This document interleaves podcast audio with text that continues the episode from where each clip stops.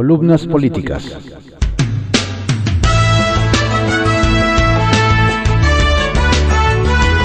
Continuamos con la audiosíntesis informativa de Adriano Ojeda Román correspondiente a hoy, jueves 13 de enero de 2022. Demos lectura a algunas columnas políticas que se publican en periódicos de circulación nacional. Historias de reportero, por Carlos Dores de Mola, que se publica en el periódico El Universal. Lo que exhibe el segundo contagio del presidente. La irresponsabilidad del presidente frente a su segundo contagio de COVID lo dice todo de su actitud frente a la pandemia. La recomendación del gobierno, si tienes síntomas, asume que es COVID y aíslate en tu casa sin necesidad de hacerte una prueba. ¿Qué hizo el presidente? Tuvo síntomas, asumió que era una gripa y siguió con sus actividades como si nada. Una mañanera, varias reuniones con el gabinete. Deseo genuinamente que el presidente se recupere pronto pero no puedo dejar de señalar que el episodio deja exhibido su comportamiento. López Obrador desconoce hasta el más elemental respeto a los demás. No le importa contagiar y proyectar descuido a los ciudadanos. Esta estrategia de desdén ha incrementado sustancialmente las, muertes por COVID en México.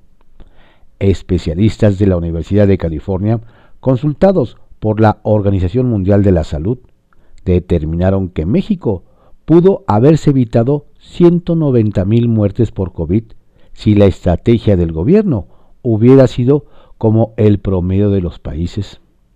Ni siquiera una estrategia ejemplar, no más que fuera medianta, bien medianita. Pero ante la pandemia para López Obrador, la prioridad nunca ha sido la salud, sino la política. La prioridad nunca ha sido la gente, sino él mismo.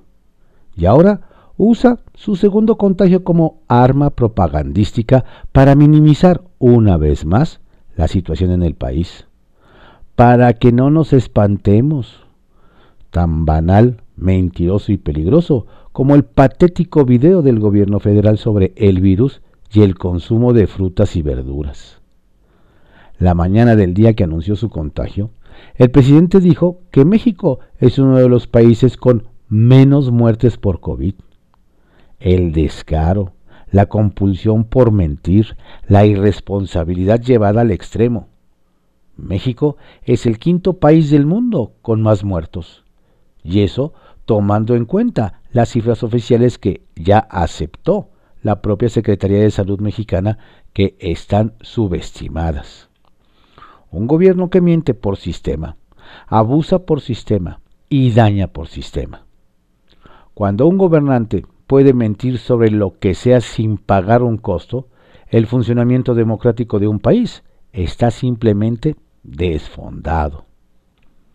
Sacia Morbos. Todos se enfrentan con propaganda y negando la realidad. El deterioro de la seguridad es otro caso más gobernadores acusados de nexos con narcos, gobernadores marcados por procesos electorales con intervención del narco, y todo simplemente se niega con desparpajo, hasta con burla. A eso se reduce la rendición de cuentas en este sexenio. ¿Y la oposición?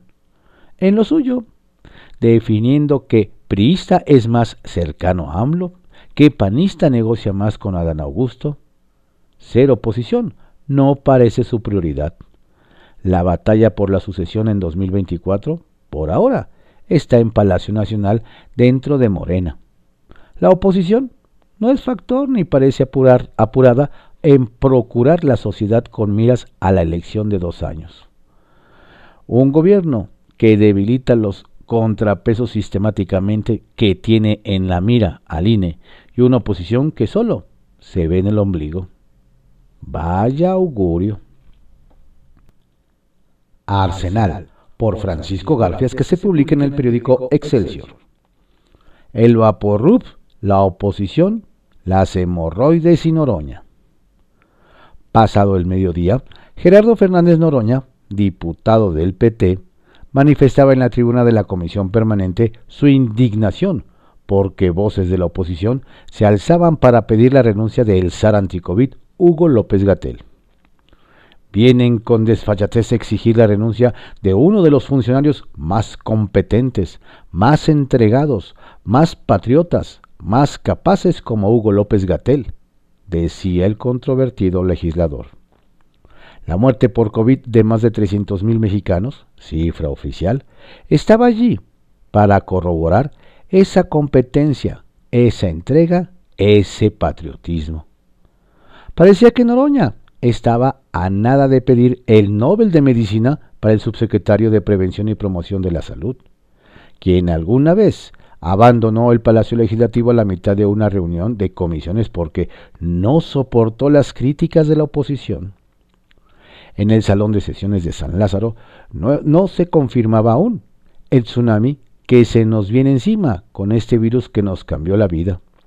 Ayer se registró otra cifra récord de contagios, la tercera en tres días, 44.187 casos. De regreso con Noroña en la permanente, el diputado petista reviró con mayor y mal gusto a las críticas y hasta burlas que provocó la receta del titular de salud Jorge Alcocer de tomarte y utilizar Big Vaporub para combatir el virus en los niños. Se burlan del Vaporub. Parece que de eso sí hay desabasto.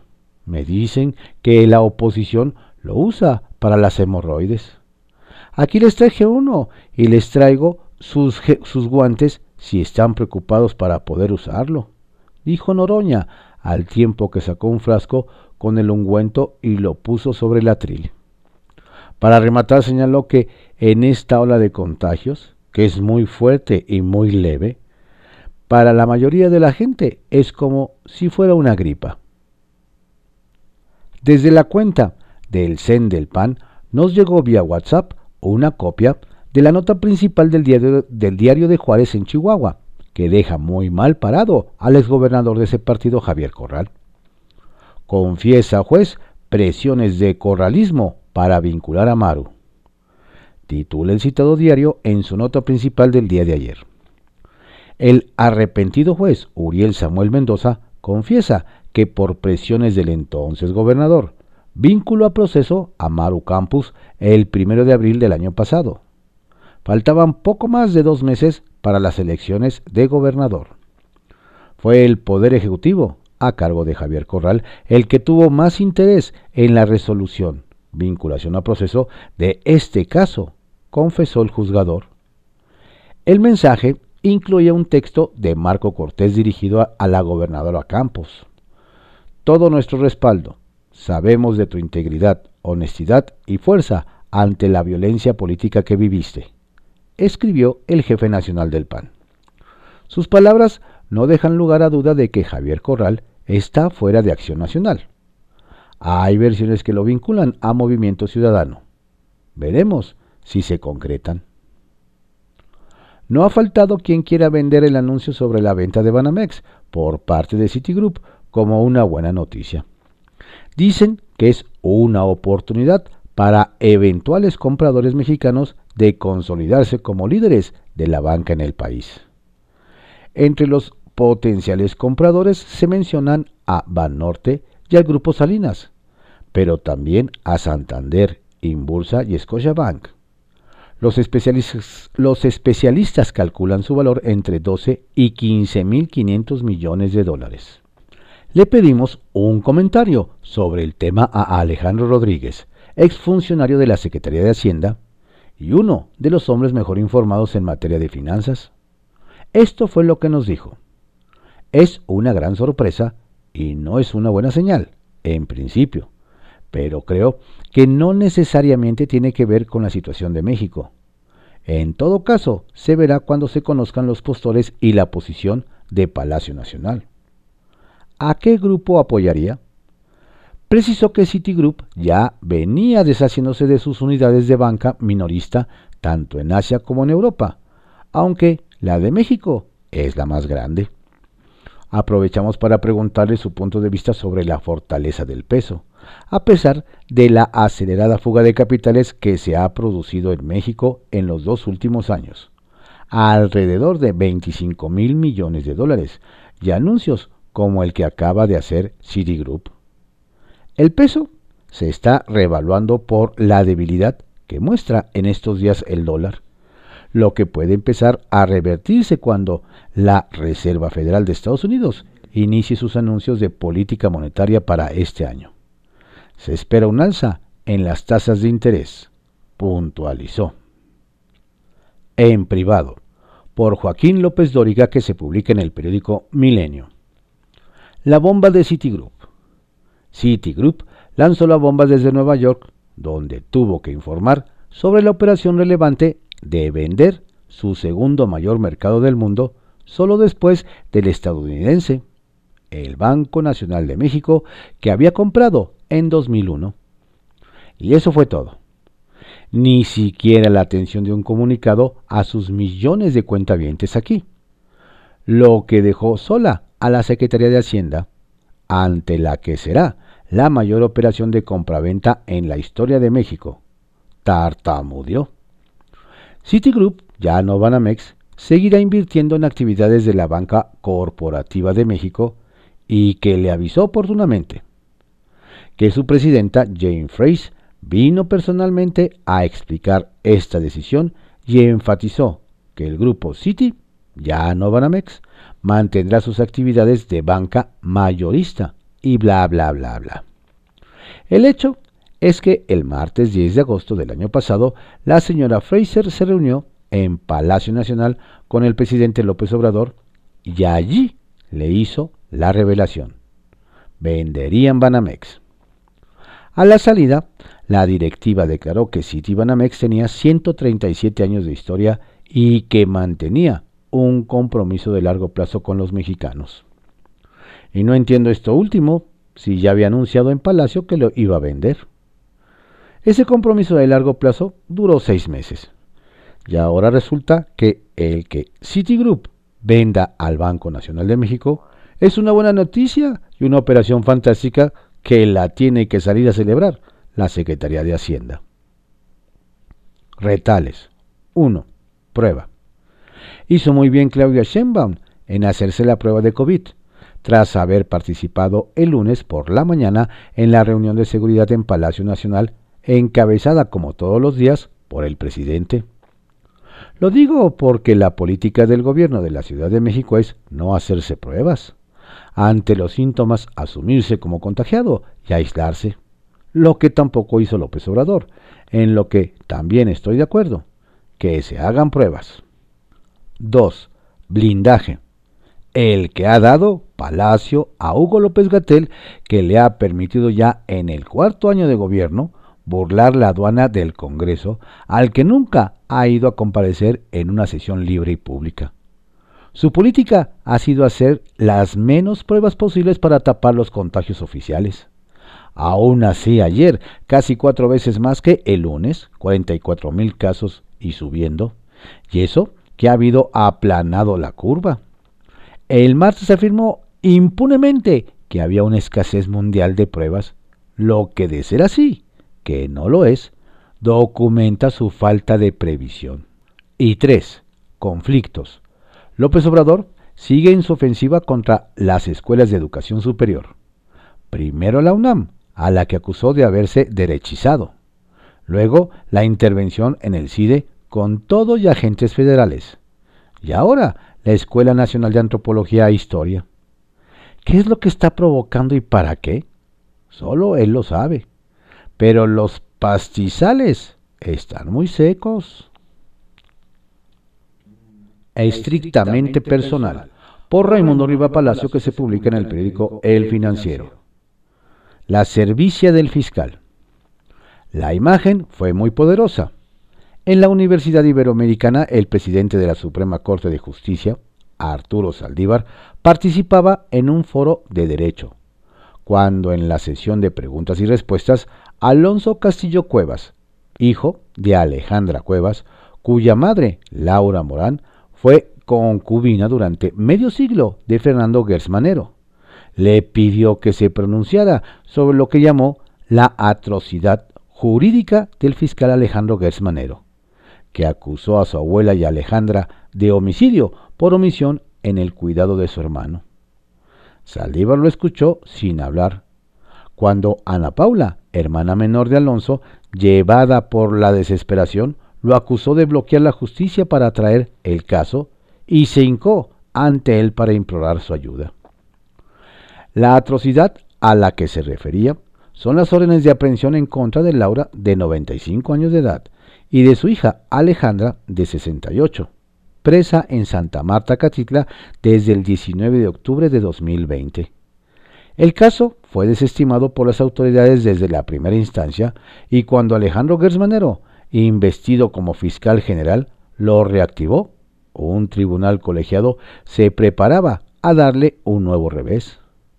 Para evitarlo, Gersmanero pidió a la Suprema Corte de Justicia que atrajera este caso paradigmático de la justicia, que muestra cómo el fiscal de la República ha utilizado todos los recursos políticos y del erario a su disposición para fines personales.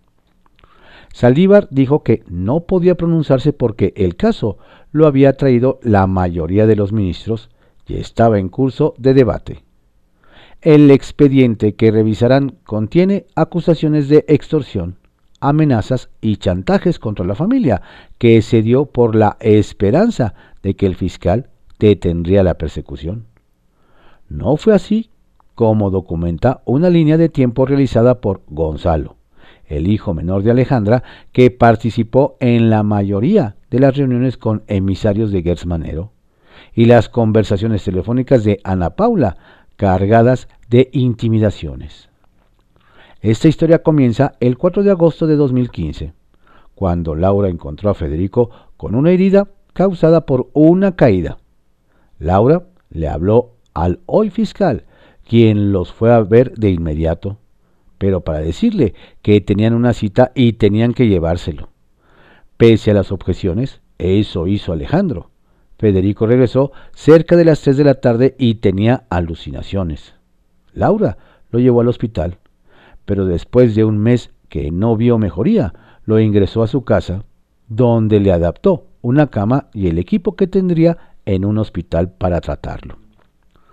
Al no ver mejoría, el 24 de agosto, Laura le habló a Alejandro para pedirle que viera cómo estaba su hermano y que juntos tomaran una decisión sobre qué hacer.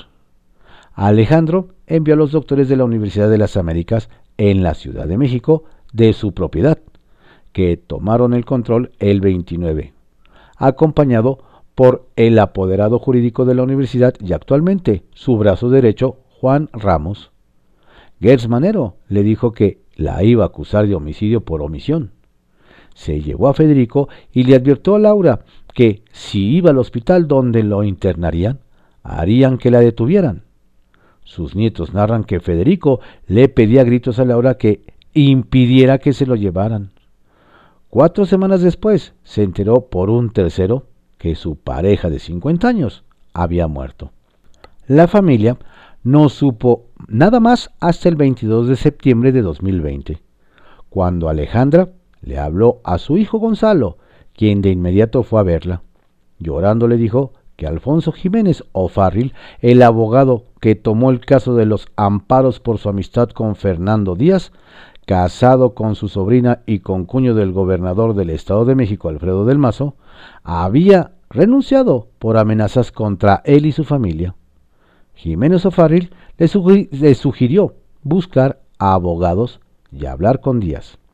Eso pasó al día siguiente, cuando le dijo a Alejandra y Gonzalo que Del Mazo había hablado con Gersmanero del tema familiar y quería que le dirían varios objetos simbólicos de Federico como un banderín de la Universidad de Georgetown, un anillo de la familia y figuras prehispánicas. Si se los entregaban, consideró, podría ser el final de la pesadilla. Lo hicieron, pero nada cambió. El 12 de octubre, Díaz vio a Alejandra y a su hija Ana Paula, a quienes les transmitió la exigencia de Gersmanero para que le dieran la casa de virreyes que Federico dejó en usufructo para Laura, con el menage. Además, el dinero de cuentas mancomunadas de Laura y Federico, que cuando empezó el conflicto con Alejandro en 2015, su excuñada convirtió en un cheque a nombre de Alejandra para protegerlo. También demandó la renuncia de Laura a la pensión de 50 mil pesos que le dejó Federico. ¿Mi mamá está en riesgo? preguntó Ana Paula. No te preocupes, respondió Díaz. Pero el 16, al salir de su casa con Gonzalo, agentes de un automóvil sin placas la detuvieron sin orden de aprehensión y la llevaron a Santa Marta, Catitla. Después hubo varias llamadas entre Díaz y Ana Paula, donde la amenazó, intimidó y le dio las nuevas condiciones del fiscal. Le dijo que era mejor que aceptaran sus exigencias porque sus hermanos y ella podían ser acusados de delincuencia organizada. Gers Manero quería ahora un cheque de caja a su nombre y la renuncia de Laura a todo lo que heredó Federico. Le dieron 3.5 millones de pesos que obtuvieron mediante un préstamo personal, entregado junto con la carta renuncia el 13 de noviembre. Con eso ya habían dado todo al fiscal, que despojó a Laura, pero Gersmanero no se inmutó no procedió contra la abuela porque también lo es de su esposa de Del Mazo, pero se ensañó con Alejandra, que seguirá en la cárcel al menos que la Suprema Corte decida que, como afirmó Alonso, sí se trató de una atrocidad jurídica que tiene que ser corregida. Contra las cuerdas, por Alejandro Sánchez, que se publica en El Heraldo de México. Monreal dobla a Cuitláhuac García. En un round más de la batalla, Cuitláhuac García, gobernador de Veracruz, no resistió la combinación de golpes arriba y abajo del senador Ricardo Monreal, propinada por la represión de su administración contra adversarios políticos y sociedad civil, a la que pudo encarcelar bajo pretextos de ultrajes a la autoridad. La CNDH emitió una recomendación a la Fiscalía General del Estado para eliminar el delito de ultraje, para capturar a personas después de las imputaciones a seis jóvenes que fueron encarcelados de manera indebida y arbitraria, como se documentó gracias a las pruebas recabadas por la familia y abogados de los muchachos. Tras conseguir videos que contradicen los señalamientos de la policía para argumentar su captura y encierro. No le sirvió al gobernador la estrategia de su Dirección de Comunicación Social, social que obligó el pasado 6 de enero a todos los empleados del gobierno a divulgar en sus redes sociales mensajes de apoyo a García con el hashtag Resiste Cuitláhuac, un refrito del apoyo a José Manuel del Río Virgen, secretario técnico del Senado, encarcelado bajo la acusación de estar vinculado en el homicidio de un candidato de Movimiento Ciudadano. Del Río Virgen, brazo derecho de Monreal, está preso en un área de aislamiento del penal de Pacho Viejo, Veracruz, en donde también estuvieron los seis jóvenes a los que defendió y ayudó a recuperar su libertad el senador, y por los que viajó tres veces a Veracruz para señalar afuera del centro penitenciario al Estado represor de Cuitlagua García. Unas horas después de la última acusación que Monreal hizo a García, José Manuel, a quien el gobierno estatal veía como una amenaza política al ser oriundo de Veracruz y hacer activismo político cada fin de semana, fue capturado y trasladado a Pacho Viejo, donde horas después lo ingresaron a la zona que dejaron los seis muchachos inocentes a los que acusaban de agredir a policías.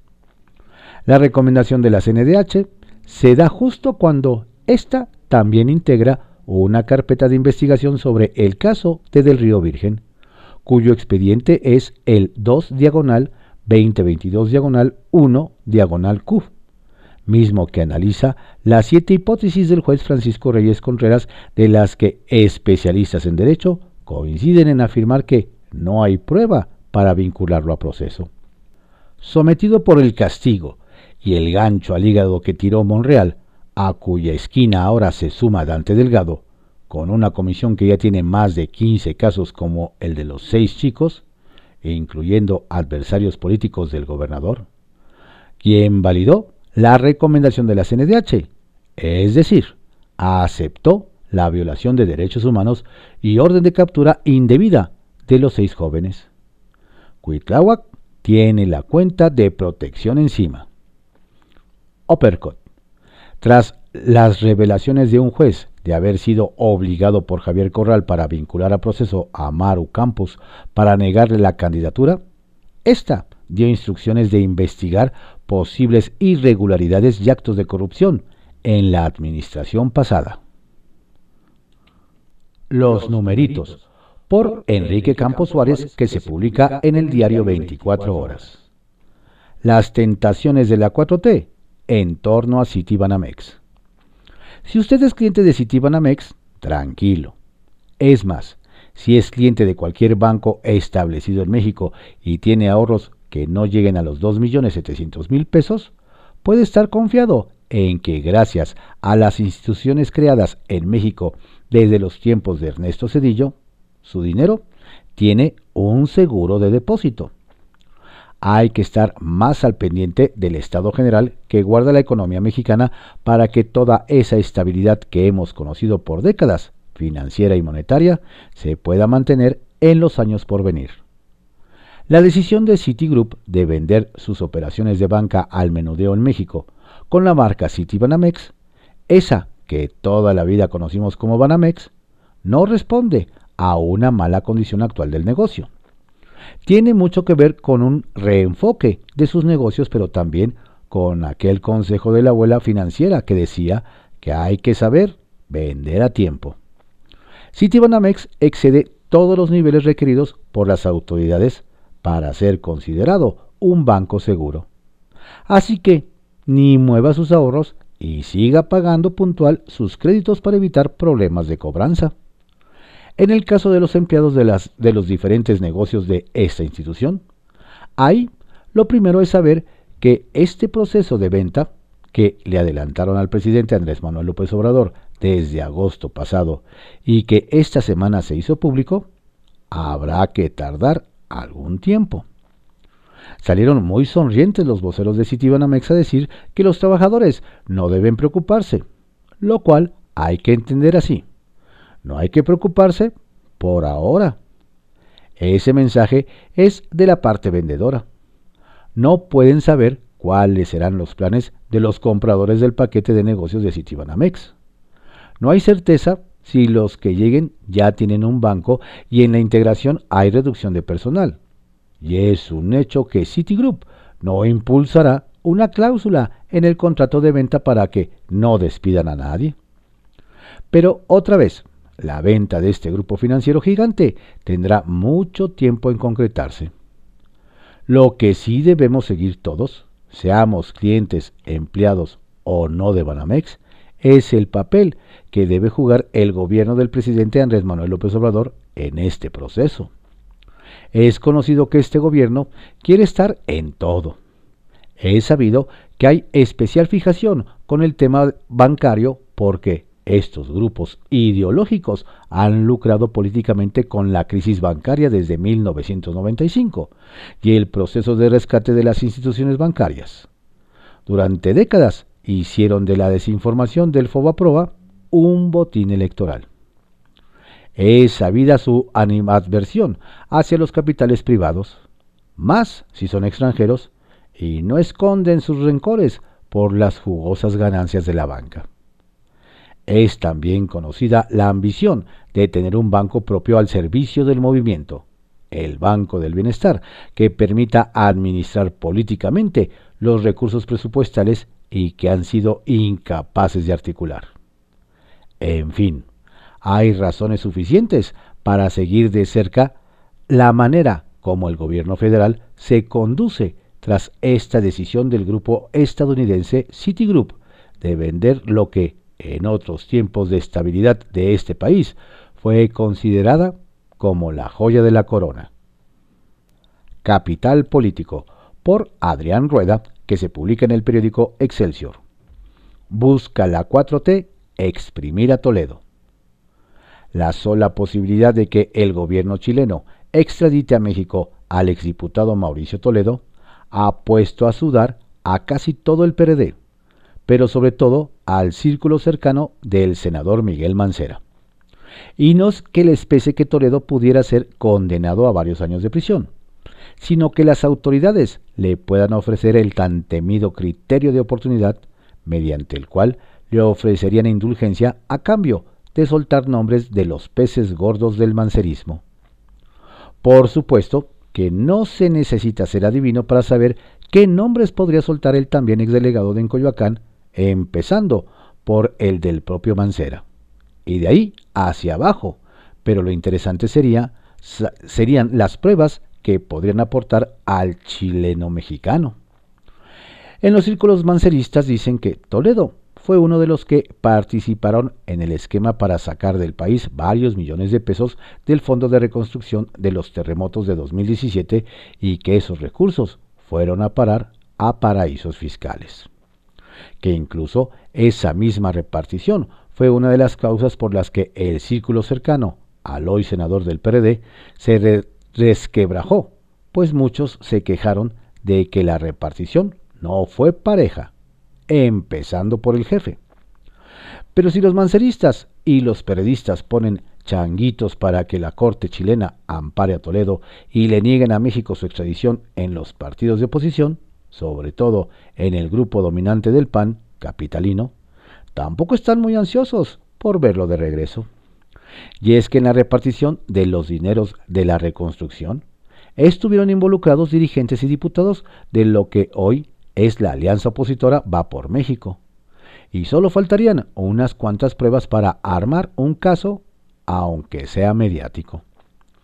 Esas pruebas testimoniales y documentales podrían ser aportadas por el exdiputado prófugo, quien seguramente cantaría como jilguero a cambio de no envejecer tras las rejas. Pero ¿qué creen? que tampoco los morenos ni los integrantes de los gobiernos de la 4T estarían tan tranquilos, pues todos estiraron la mano para que los embarraran de billetes que deberían haber llegado a los damnificados de los sismos. Esa es la importancia de que Toledo sea extraditado a México y que se acoja al criterio de oportunidad porque podría despepitar todo, aunque claro que el gobierno se cuidaría de quemar solamente a los opositores. Y en esa lista aparecerían también, por supuesto, nombres de alcaldes que fueron beneficiados con esos recursos y que hoy aspiran a encabezar la candidatura de alianzas opositoras para la jefatura de gobierno en 2024. Si se concreta la llegada de Toledo a México, más vale que la alianza opositora vaya pensando en lanzar a una figura ciudadana para enfrentar a los morenos en la capital de la República.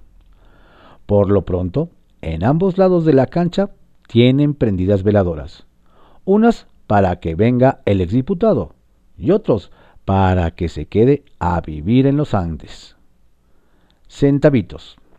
A muchos causó sorpresa que el caso del exdiputado moreno, Saúl Huerta, acusado de violar a un menor de edad en un hotel de la Ciudad de México, haya tomado un giro muy raro en la Ciudad de México. Incluso los malpensados sospechan que la Fiscalía General de Justicia de la capital esté buscando suavizar sus acusaciones para que el presunto pedófilo de la 4T concrete un acuerdo reparatorio y pague al joven agredido para que retire los cargos. Si eso fuera verdad, la sociedad no estaría tranquila con Huerta en la calle pues su conducta ha sido reiterativa. Duda razonable, por Carlos Push, que se publica en el periódico Milenio. Cuando Adán Augusto enterró al CIDE. Hubo un momento durante estos tiempos de resistencia de alumnos, maestros y trabajadores del CIDE frente a la voluntad por acabar con la institución de la directora del CONACIT y el señor que está aferrado a dirigir que se pensó que el gobierno federal intervendría para abrir paso a un diálogo que salvara al centro. Desde el inicio del conflicto, cuando la directora de CONACIT y su amigo rompieron cualquier norma con tal de imponerlo de director y correr a quienes les estorbaban para poner más amiguitos, el hueso es el hueso, quedaba claro que ellos venían con todo. Basta ver las simulaciones de diálogo en diciembre pasado que se resumen en sí hablo con ustedes siempre y cuando se haga todo lo que nosotros queremos que se haga. Es curioso que quienes se dicen a sí mismos educadores traten a universitarios y sus profesores como alumnos de kinder. En fin, Pero decía yo que por alguna declaración de los alumnos, los profesores y los investigadores pensaron que había una salida si alguien les decía a la directora del CONACIT que al menos se sentara con la representación de los integrantes de la institución que quería allanar y luego destruir, porque le parece horrible. Ayer, después de conocerse la última maniobra de la directora de CONACIT, que pretende mañana cambiar los estatutos del CIDE para poder hacer lo que se le dé la gana, le preguntaron al secretario de Gobernación qué pensaba de todo esto. Va lo que dijo. Nosotros somos respetuosos, en este caso, de las autoridades educativas y serán ellos los que tienen que buscar la solución a la problemática que hoy enfrentan. Y nosotros estamos observantes. Y si hay la necesidad de coadyuvar para que esta problemática se solucione, pues con mucho gusto lo haríamos. Pero no corresponde a nosotros revisar estatutos ni nada de eso. Y por si hubiera alguna duda en la penúltima respuesta de la mañanera, quedó más que claro. ¿Hay alguna participación por parte de la Secretaría de Gobernación para poner fin a esta problemática que ya acarrea varios meses? No, ninguna. Nosotros somos respetuosos.